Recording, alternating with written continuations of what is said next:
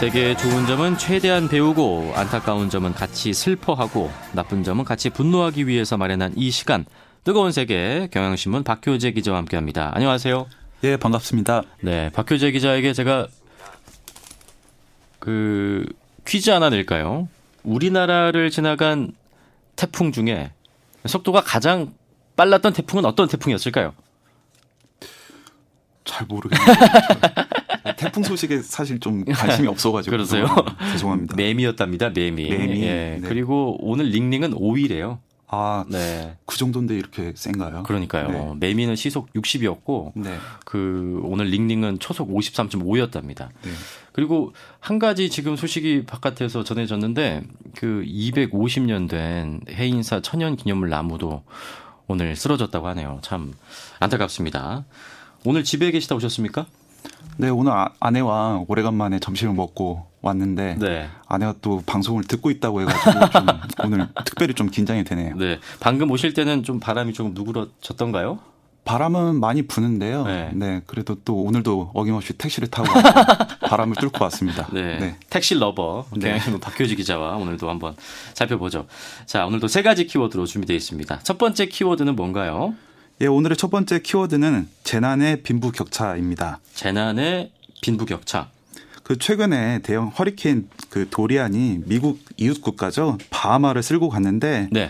근데 재난 피해도 소득 수준에 따라서 음. 다르게 나타났다 이걸 좀 전해주고 싶어서 골라왔습니다. 네, 외신들에서 전하는 걸 보니까 진짜 무섭다는 생각이 들 정도로 그 허리케인의 위력이 마치 영화에서 보는 것처럼 대단하더라고요. 피해 상황도 좀 거기도 심각하다면서요. 일단 그 속도 등급은 3등급까지 떨어졌는데 네. 그래도 뭐 지붕이 날아가고 집이 무너지고 비행기 자동차도 두 동강이 났고요. 네. 일단 현재 7일 CNN 보도 기준으로 보면 지금까지 사망자가 43명으로 집계가 됐습니다. 음. 그리고 앞으로 실종자까지 더하면 피해자가 더욱 늘어날 것으로 전망이 되는데요. 네. 안타까운 건 인프라가 많이 붕괴가 돼서 음. 실종자나 뭐 구조를 기다리는 분들을 구하는 게 좀 어려움을 겪고 있다고 해요. 지금 네. 수백 명 넘게 고립된 채 구조를 기다리고 있는 분들도 있고요.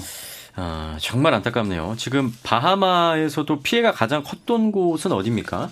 북부 아바코 섬인데요. 네. 5일 기준이긴 합니- 합니다만 17명이 사망을 했고요. 공항은 완전히 침수가 됐고 음. 이세 번째로 큰 도시 이 바하마의 세 번째로 큰 도시 마시아버에서는 주택의 네. 한 60%가 손상이 됐고요. 음. 특히 마시아버 외곽에 있는 머드 지역은 완전히 물에 잠겼다고 합니다. 사실 바하마만 알고 있지 그 내 지역은 저도 잘 몰라서 네. 북부의 아바코섬 조금 생소한데 어떤 곳인가요? 일단은 산호초 그리고 바다에서 자라는 나무죠. 망그로브 숲 그리고 거북이들이 많은 걸로 유명한 섬입니다. 네. 그리고 그 아메리카 대륙을 발견한 탐험가죠. 콜럼부스가 네. 가장 처음으로 마주친 원주민 부족 루카얀족이 오. 사는 곳이고요. 그리고 바닷가 저지대 판잣집들이 많이 밀집해 있는데 아. 머드 마을이라고 불리는 곳이죠. 네. 이걸로 더 잘 알려진 곳입니다. 그러니까 이 판잣집이 밀집한 머드 마을에 허리케인이 불어 닥친 거네요. 그래서 더 그렇죠. 피해가 컸고 네. 첫 번째 키워드 예, 재난의 빈부격차를 들고 온 이유가 이거였네요. 어, 그러면 그곳에 거주하시는 분들은 좀 어떤 분들이고 생활 환경은 어떤지도 궁금한데요. 일단 카리브해에 있는 인근 국가 IT IT 하면 좀 저개발 국가죠. 네. 국민 소득도 좀 낮고 이곳에서 넘어온 이주 노동자들이 대부분을 차지하고 있고요. IT에서 바하마로 이주하시는 노동자분들. 그렇죠. 어. 네, 굉장히 낮은 임금을 받고 허드렛 네. 일을 하면서 근근히 생계를 이어 나가시는 분들이 많고요. 인프라도 굉장히 열악한 걸로 알려져 있어요. 네. 일단 주민의 한 30% 정도가 집에 아예 수도 시설이 없고요. 아. 20%는 전기 시설도 쓰지 못하는 실정이라고 합니다. 네.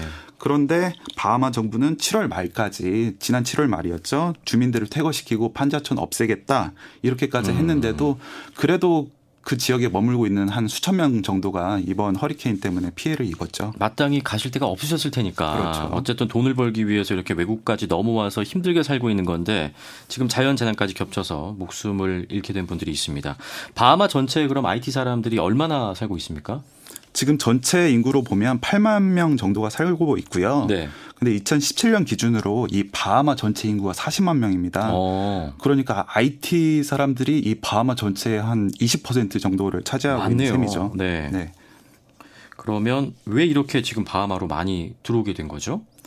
어, 우리 한국 그 청취자분들은 잘 모르는 나라지만 네. 바하마가 그 관광업이 굉장히 발달을 했어요. 음. 유명한 곳을 꼽자면은 뭐 워터파크가 있는 아틀란티스 바하마 그리고 분홍색 모래사장으로 유명하죠. 하버섬도 있고요. 네. 스노클링 좋아하시는 분들은 아마 잘 아실 거예요. 피그 비치라고. 아, 걸어서 세계 속으로에서 제가 본 것 같습니다. 네, 유명한 스팟 중에 한 곳이라고 네. 하고요.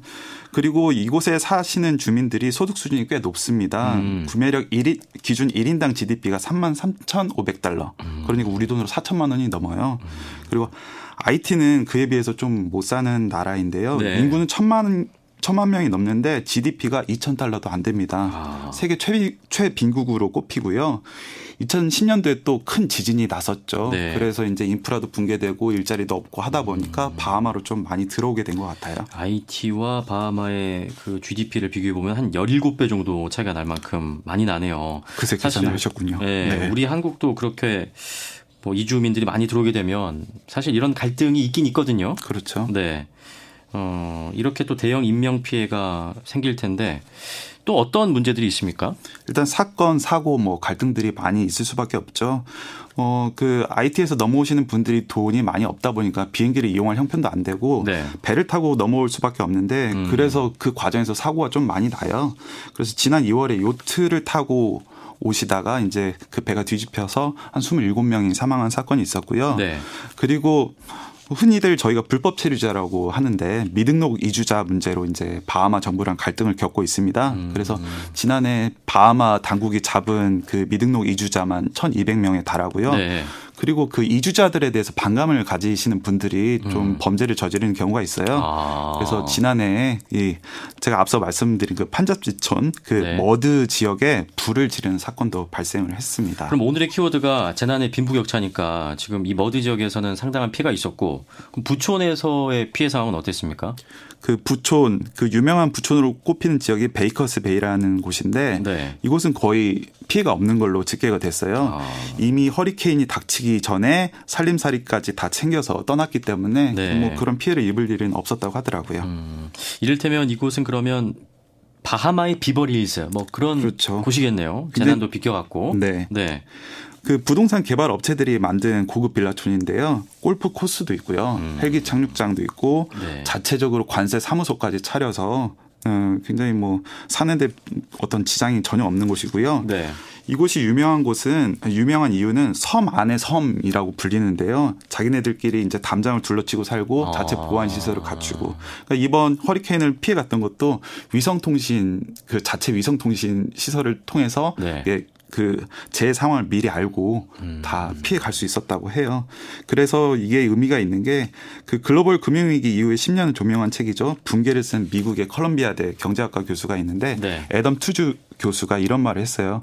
허리케인은 이렇게 세계화를 거치며 만들어진 이 섬나라 바하마에 불평등한 사회 구조를 노출시켰다. 음. 우리 모두의 미래를 보여주는 암울한 좀 전조 현상이다. 이렇게 얘기를 했습니다. 우리 모두의 미래를 보여주는 전조 현상이다. 이 문장이 참 다가오네요. 자, 두 번째 키워드는 뭔가요? 독립투사의 두 얼굴입니다. 독립 투사의 두 얼굴. 누굴 얘기하는 거죠? 그 최근에 짐바브웨를 2017년까지 37년 동안 그 통치했던 독재자죠. 네. 로버트 무가베입니다. 이분이 그 지난 6일에 치료를 받던 싱가포르에서 65세 나이로 숨졌는데요. 무가베 하면 세계에서 제일 오랫동안 집권한 독재자, 뭐 부정부패 아이콘 이렇게만 생각하기 쉬운데 음. 이분이 사실 영국으로부터 짐바브웨를 독립시키는 그런 어, 일을 열심히 하셨거든요. 아, 게릴라? 투쟁도 하시고요. 네. 저는 그 짐바브웨 이 로버트 무가베 하면은 항상 나쁜 소식만 접해가지고 뭐 빌라덴처럼 네. 전 안 좋은 사람인 줄 알았거든요. 아닌가 봐요. 사실 집권 초기에는 평판이 좋았어요. 네. 흑백 인종 화합 정책도 펼쳤고 흑인들을 위한 교육, 뭐 복지 이런 부분에 투자를 많이 해서 그런데 이제 권력이 오래되면 항상 부패하기 마련이죠. 그렇죠. 장기 집권하면서 야당 인사들을 너무 잔인하게 짓밟았고요. 또 음. 부정부패가 계속 끊이지 않으면서 오늘날 이런 비판을 받게 됐습니다. 그러면 무가베 사후에 그럼 짐바브웨 국내 여론은 어떻습니까? 일단 현 그 에머슨 음란가가 대통령은 아프리카 우리나라뿐만 아니라 아프리카 전체 해방을 위해서 싸웠다. 그의 기여를 잊어서는 안 된다. 이렇게 얘기를 했는데 음. 뭐 주민들의 그런 반응은 좋지 않습니다. 네. 너 혼자 해도 해라. 나는 거기에 낭비할 눈물 없다. 그리고 뭐 반대파 숙청한다고 하면서 네. 거의 민족 학살에 가까운 그런 짓을 저질렀는데 이 사람이 불행하게도 사과도 그 사람한테 사과도 못 듣고 음. 죽었다. 이기적인 사람이다. 이렇게 비난하는 여론도 있었습니다. 약간 좀 양면성이 있네요. 사람처럼. 어쨌든 현 대통령도 공로가 있다고 하니까 그리고 과거에는 독립투사였다고 말씀하셨고 그때 활약상도 좀 궁금한데요.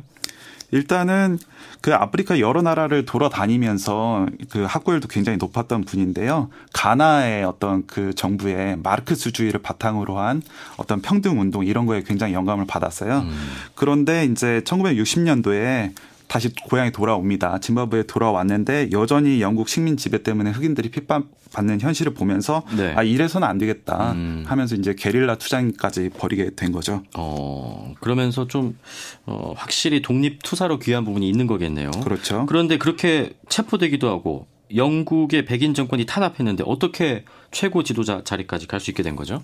일단 투쟁 네트워크는 살아 있었고요.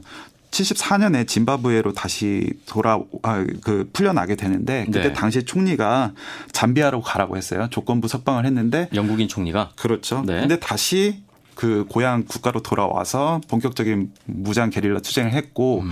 그 전세가 너무 불리하게 되니까 그때 당시 있었던 이안 스미스 영국인이죠. 영국인 정부가 그 약간 좀 밀실 거래를 합니다. 흑인 온건파 그런 사람들과 그래서 네. 꼭두각시 총리를 내세우게 아. 되는 거죠. 1979년에 그런데 이게 국제사회에서 인정을 못 받게 됐어요. 음. 그리고 그 이안 스미스 정 그 총리의 본국인 영국에서도 이거 다시 해라. 어 이렇게 해가지고 1980년도에 그 총선 실시했는데 이 무가베 그 총리가 이 압승을 거두면서 그때부터 어. 이제 집권을 하게 됩니다. 그때부터 이제 그 내리막길이 시작된 거죠, 그러면. 그렇죠. 어. 어땠습니까?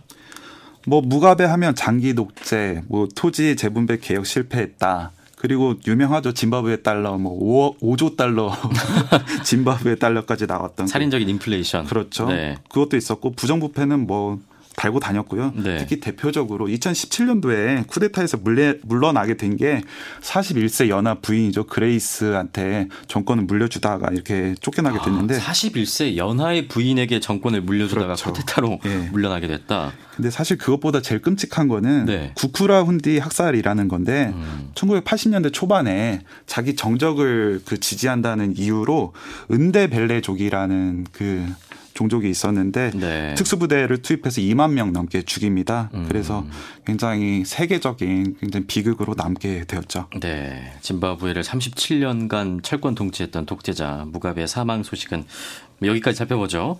자, 세 번째 키워드는 뭔가요? 세 번째 키워드는 너의 적을 알라입니다. 너의 적을 알라. 네. 무슨 소식입니까? 어, 최근에 미국 캘리포니아 샌프란시스코 정부가 그 대표적인 총기 그 판매 로비 단체죠. NRA 전미 총기 협회를 테러 집단으로 지정하고 규탄하는 결의안을 발표를 했습니다. 아, 샌프란시스코 정부가 NRA를 테러 집단으로 지정했다. 네. 일단 테러 집단이라고 하면 직접 공격을 하는 그런 집단으로 생각하기 쉬운데 네. 이제 샌프란시스코 정부는 미국 법무부의 규정을 들먹이면서 이렇게 음. 이거는 그 법무부에서도 규정하는 그 테러 조직의 정의에 부합한다. 어, 그 법무부의 규정을 보게 되면은 테러를 저지르거나 계획한 사람에게 자금, 무기 등을 포함한 지원을 제공하는 조직의 구성원도 테러에 가담한 것으로 본다. 네. 이 규정을 들고 나왔던 거죠. 최근에 미국에서 이런 총기 난사 사건이 잇따르고 있는데 좀 그런 규제하는 정책은 나오고 있지 않은 실정에서 지금 샌프란시스코 정부가 테러 집단으로 지정을 했네요, 일단. 그렇죠. 이 규정을 아까 말씀하신 규정을 적용하면 이를테면 뭐 테러범들이 너무 쉽게 총기를 습득할 수 있는 환경을 NRA가 조성하고 있다. 뭐 이런 지적인 거죠. 그렇죠. 네. 그 샌프란시스코 정부가 이날 발표한 결의문에도 명시가 돼 있는데요. NRA는 총기 범죄 연구 이것뿐만 아니라 관련 정보 공유도 맡고 있고 결정적으로 굉장히 막대한 그 자금력을 활용해서 의회에서 어떤 총기 규제 법안도 입법이 되지 못하도록 막고 있다 이렇게 지적을 음. 했습니다. NRA가 총기 규제 관련 입법을 막는다는 게 핵심일 텐데 좀 구체적으로 어떤 식으로 막고 있는지 건지 설명을 좀 해주시죠. 일단 NRA는 전통적으로 공화당을 지원하는 큰 손이고요. 네. 트럼프 대통령도 이 NRA의 후원으로부터 아. 자유로울 수가 없습니다. 의식할 수밖에 없고요. 네. 실제 지금 민주당이 다수인 하원에서는 모든 총기 거래 신원 조회 그러니까 정신 병력이라든지 전과 기록들을 조회할 수 있도록 의무화해야 된다 이렇게 네. 얘기를 하고 있고 또 신원 조회 조회가 완료되기 전까지는 어떤 총기 거래도 허용해서는 안 된다 이런 내용을 담은, 법안이 통과가 됐는데 네. 지금 상원은 공화당이 다수를 점령하고 있거든요. 아. 그래서 이 법안을 번번이 부결시키고 있고요. NRA 로비가 먹히고 있는 거네요. 그렇죠. 네. 그리고 트럼프 대통령도 최근에 그 총기 난사 사고가 너무 많이 일어나니까 그러면 그 신원 조회를 강화하는 방안을 좀 긍정적으로 검토하겠다 이렇게 얘기를 네. 했는데 최근에 말이 없죠. 음. 그래서 CNN이 보도를 해 그 CNN이 보도한 거에 따르면 그 NRA 대표가 트럼프 대통령을 직접 만나서 네. 신원 조회 강화하는 것은 우리의 회원들이 바라는 것이 아니다. 음. 이렇게 얘기를 했다고 해요. 그 말을 듣고 나서 이제 트럼프 대통령이 침묵을 하는 거 아니냐. 이런 의혹의 시선들이 나오고 있는 거죠. 근데 샌프란시스코 정부가 NRA를 테러 집단으로 규정한다고 해서 그게 총기 규제 대책이 될 수가 있습니까? 일단 샌프란시스코 정부가 내놓은 거는 네. NRA랑 사업하는 업체들의 재정 상황 그리고 계약 관계를 좀 들여다 보겠다. 이게 그러니까 좀 수상한 기업들에 대해서는 앞으로 샌프란시스코 정부가 정부가 하는 광급공사 입찰 등에서 음. 불이익을 줄 수 있다. NRA와 관련된 업체들에게 그렇죠. 그렇게 네. 생각해 볼 수 있을 것 같고요. 하지만 아주 구체적으로 어떻게 제재하겠다 그런 건 아니에요. 그래도 음. 정말 총기 난사 사건 책임이 누구에게 있는지 속 시원하게 꼬집었다 이런 측면에서 너의 적이 누군지 알려줬다. 아. 그래서 한번 꼽아봤습니다. 그렇겠네요. 자, 그래서 우리 경향신문 박효재 기자가 꼽은 오늘의 추천곡은 어떤 곡입니까? 오늘의 추천곡은 에릭 클랩튼의 Change the World입니다. 에릭 클랩튼의 Change the World. 아, 이거 너무 좋은데. 왜 그러니까 부르셨죠?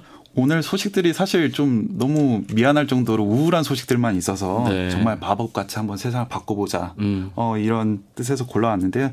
영화 Phenomenon 그 엔딩곡에서도 나오는데 Phenomenon이 그 벼락을 맞고 초능력을 갖게 된 존 트라볼타가 나왔던 그 그렇죠. 영화. 그 영화인데 이제 세상을 아름답게 바꿔가는 내용인데 그런 의미에서 저도 음. 좀 이런 노래 들으면서 지금은 좀 우울하지만 우리가 언젠가는 세상을 바꿀 수 있다. 이런 희망적인 메시지를 네. 좀 전해주고 싶어서 골라봤습니다. 아까 청 취자분 중에 전주에 지금 무지개가 떴다. 뭐 아. 그런 사진을 보내주신 분도 계시는데 약간 오늘 이 노래랑 어울릴 것 같습니다. 네. 알겠습니다. 에릭 클랩튼의 Change the World 보내드리면서 지금까지 경향신문 박효지 기자와 함께했습니다. 고맙습니다. 네, 감사합니다.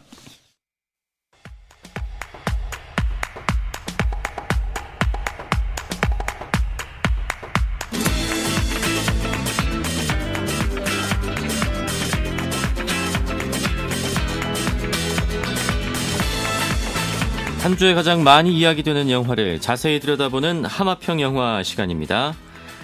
공포 영화는 여름이란 공식은 깨진 지 오래라고 하죠. 최근 몇 년간 흥행한 공포 영화들을 살펴보면요. 9월에 개봉한 영화들이 꽤 있습니다. 올해도 9월에 개봉한 공포 영화 한 편이 많은 관심을 받고 있습니다. 자세한 이야기 박혜연 더 스크린 편집장 모시고 이야기 나눠보죠. 안녕하세요. 네, 안녕하세요. 이번 주 극장 가는 제가 극장을 가려고 했는데 네. 딱히 뭐 이렇게 보고 싶은 영화가 없더라고요. 약간 한산한 느낌이 좀 들죠. 네. 이게 요새가 소위 샌드위치 시기예요. 샌드위치 시기 뭔가요 그게? 여름 이제 대작 영화들이 음. 몇백만 명씩 관객들을 극장으로 딱 데리고 갔다가 그 영화들이 사- 서서 이제 기세가 좀 줄어들고 아. 그리고 아직 추석 영화들이 당도하지 않은 요 시기 음. 극장은 살짝 비고 극장 안에 있는 영화들도 영화를 좋아하시는 분들은 이미 다 본 영화거나 그렇겠죠. 아니면은 좀 작은 영화거나 요런 상황인 거죠. 영화사들이 딱 그 추석에 내려는 이유가 있어요? 추석 극장가가 확실히 파이가 큽니다. 음. 아. 어, 어쨌든 연휴고요. 네. 그러니까 평일에는 아무래도 오전 시간이나 낮 시간 관객들의 수- 절대적인 수가 적을 수밖에 음. 없잖아요. 근데 연휴 기간에는 확실히 주목도도 확실히 높고, 높고 그리고 또 어, 같이 그렇구나. 보러 가는 분들이 많기 때문에 네. 극장이 크죠. 뭐 지금 예매율 정도 좀 살펴봤더니 엑시트 같은 경우가 네. 900만 관객을 돌파하면서 900만을 돌파했어요? 네. 와. 여름 올 여름의 가장 승자는 결국 엑시트로 그러네요. 결정이 났습니다. 네. 어, 그리고 지금 후끈 네. 오싹한 공포 영화 한 편이 지금 개봉했어요. 이번 주 그랬죠. 박스 오피스 1위를 차지하고 있는데 네. 그것입니다. 그것. 그것 네. 어떤 영화죠?라고 다들 물어보셨을 때 그거요라고 네. 얘기하는 이 It It. 맞습니다. 네. 요 영화 이 스티브 킹의 원작을 바탕으로 한 영화인데 2017년에 한번 개봉을 했어요. 맞습니다. 1편이 속편이 나온 겁니까 이번에? 그렇죠. 2017년에 1편이 개봉을 하면서 전 세계적으로 폭발적인 흥행을 기록을 했습니다. 이 영어 원제가 it인데 네. 우리나라 제목은 그것이라고 이제 번역이 됐어요. 그래서 그것 두 번째 이야기 이렇게 이번에 이야기가 나왔죠. 네. 이 그것 시리즈는 사실 굉장히 좀 원작이 유명하죠. 네. 스티븐 킹의 원작 소설 그것을 바탕으로 하는데 음. 이 그것이라는 원작 소설이요. 무려 1100페이지가 넘는 이렇게 오. 두꺼운 소설입니다. 네. 그러니까 단순히 어 우스꽝스러운 이 광대의 모습을 한 초월적인 존재가 내보이는 공포뿐만이 아니라 그 광대를 만나면서 아이들이 어떻게 성장을 하는지 그리고 음. 27년 후기로 27년 주기로 그 새롭게 아이들이 자랐을 때 또 어떤 일이 벌어지는지 이런 음. 것들이 굉장히 좀 드라마틱하게 써 있는 이런 책이거든요. 네. 사실 이 영화를 처음 만들 때는 속편까지 만들 수 있을까 아. 어, 의심을 좀 했던 것 같아요. 성공할 거라고 생각을 못 했군요. 음, 아무래도 공포 영화의 음. 성공이라는 건 좀 아주 성공하거나 아니면 조용히 지나가거나 네. 둘 중에 하나거든요. 그래서 이 작품 같은 경우에는요. 처음에 1편 만들었을 때 제작비가 되게 적었어요. 음. 근데 그 적은 제작비로 무려 전 세계 7억 달러의 오. 박스 오피스를 성공을 거둬들인. 저는 근데 무서워서 안 봤거든요. 네 네. 그 예고편을 보고 저는 그 광대가 나오는 네. 공포 영화는 좀 뭐랄까요 트라우마 같은 게 있어서 있으십니까? 괜히 저는 못 보겠더라고요 그 영상을. 아, 그 해외에는 진짜로 광대 공포증이라는 네. 그러니까 실제로 그런- 말이 있죠. 광대 공포증이라는 말이 있더라고요. 있어요. 네. 근데 그 말도 바로 스티븐 킹의 이 it과 굉장히 연관이 깊습니다. 아 그래요? 네. 이 소설이 출간되자마자 되게 히트가 됐는데 이 소설이 90년대 TV 시리즈로 만들어지거든요. 음. 그런데 TV 시리즈로 만들어졌을 때 당시에 이 광대 분장을 하고 연쇄 살인을 저질렀던 어떤 살인마의 실제 이야기와 네. 이게 좀 결부가 되면서 사람들이 실질적으로 광대에 대한 공포증을 호소를 하기 시작을 했고요. 원래는 광대를 보고 무서워하는 사람들이 없었는데 네. 지금 이 소설 때문에 이 그렇죠. TV 시리즈 때문에 광대 공포증이라는 게 생겨버린 거잖아요. 맞습니다. 마치 그 13일의 금요일처럼. 그렇죠. 13일의 금요일처럼 네. 그런 셈이죠. 역시 스티븐 킹의 어떤 저력을 느끼게 하는 부분이기는 하는데요. 네. 이번 작품도 보시면 그 어, 우리 이봉규 아나운서님은 못 보실 확률이 되게 높겠네요. 아, 좀 잔인한 거 안 좋아합니다. 강대 공포증을 정말 그 근원을 들쑤시는 네. 그런 이야기가 담겨 있습니다. 음, 어떤 이야기죠? 그럼 이게 담겨 있는지? 이 그것에 대해서는 1편부터 살짝 말씀드릴 필요가 있어요. 어떤 작은 마을에 어 살인마 광대 분장을 한 페니와이즈라는 인물이 등장을 해서 네. 아이들을 잡아가죠. 음. 그런데 매해 나타나는 게 아니고요. 27년 주기로 어. 이 광대가 나타나는 겁니다. 네. 그래서 1편에서는 27년 주기로 나타난 이 페니와이즈를 이 아이들이 여섯 일곱 명의 아이들이 소위 말해 무찌르는 음, 그 이야기였어요. 1편을 보고 2편을 꼭 봐야 되나요? 아니면 2편부터 봐도 괜찮습니까? 전 1편을 먼저 꼭 보고 아. 2편을 보시길 권하는데 네. 이두 번째 이야기는 바로 27년 후의 이야기예요. 음, 그래서 이 어렸을 때의 아이들이 지금은 27년이 지나 다 성인이 됐습니다. 네네. 그런데 이 마을에 또 페니와이즈의 흔적들이 나타나기 시작을 한 거죠. 음. 그러니까 다시 돌아올 주기가 된 거예요. 이 페니와이즈를 무찌를 수 있는 건 우리들밖에 없다라는 생각을 하고 네. 이제 각각 다른 도시에 떨어져 있던 성공한 어른들이 다시 고향으로 돌아가서 페니와이즈와 맞서는 그런 이야기인데요. 음. 네. 이 이야기 같은 경우는 어떻게 보면 그 악당 광대 페니와이즈를 무찌르는 이야기이기도 하지만 아직 까지 어른이 돼서도 다 해소하지 못한 우리 마음속의 공포와 마주하는 그런 이야기라고 말씀을 드릴 수가 있고요. 원작자인 스티브 킹도 아. 예, 카메오로 출연을 합니다. 1편만큼 2편도 재밌습니까? 1편만큼 무서운데요. 네. 2편은 거의 3시간에 육박하는 러닝타임을 가지고 있어서 길어요? 예, 공포 영화의 어떤 아이고. 끝을 보여줄 수 있는 그런 작품이죠. 한국에서도 뭐 박스오피스 1위 하고 있고요. 아, 네. 중간에 나오시는 분들 좀 있을 것 같습니다. 알겠습니다. 네. 자, 그것 속편 네. 알아봤고요. 자, 계속해서 잊을 수 없는 영화 속 음악 들어보는 시간입니다.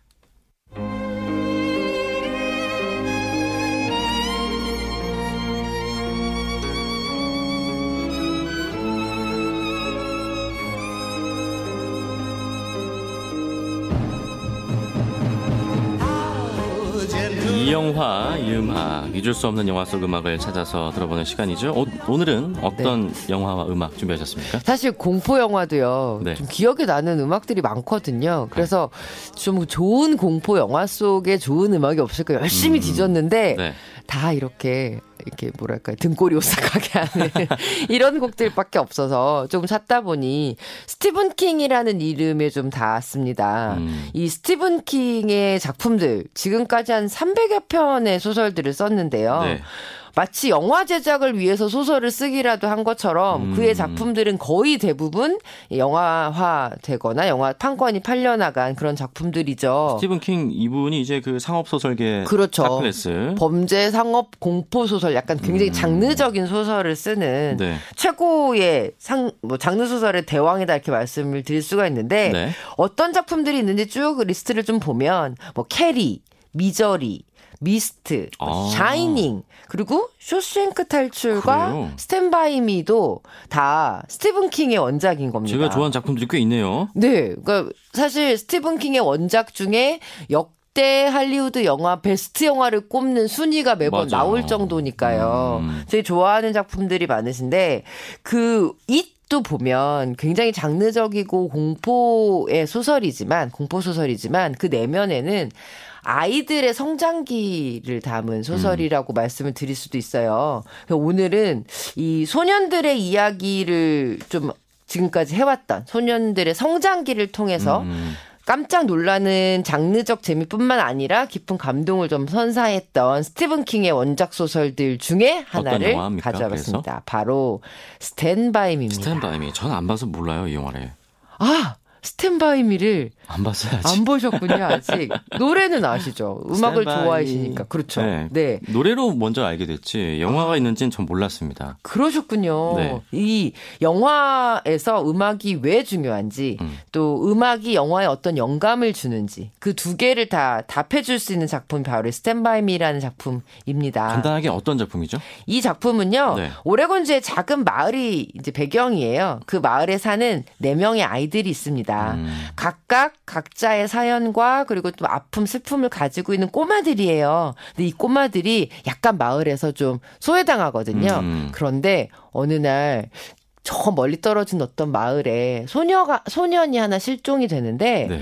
그 소년의 사체가 어딘가 숲 속에 있다라는 소문을 듣게 돼요. 어. 이 아이들이 결심을 하죠. 가요. 그 소년의 사체를 먼저 찾아내면 우리가 마을에서 영웅이 될 수 있을 거야. 아.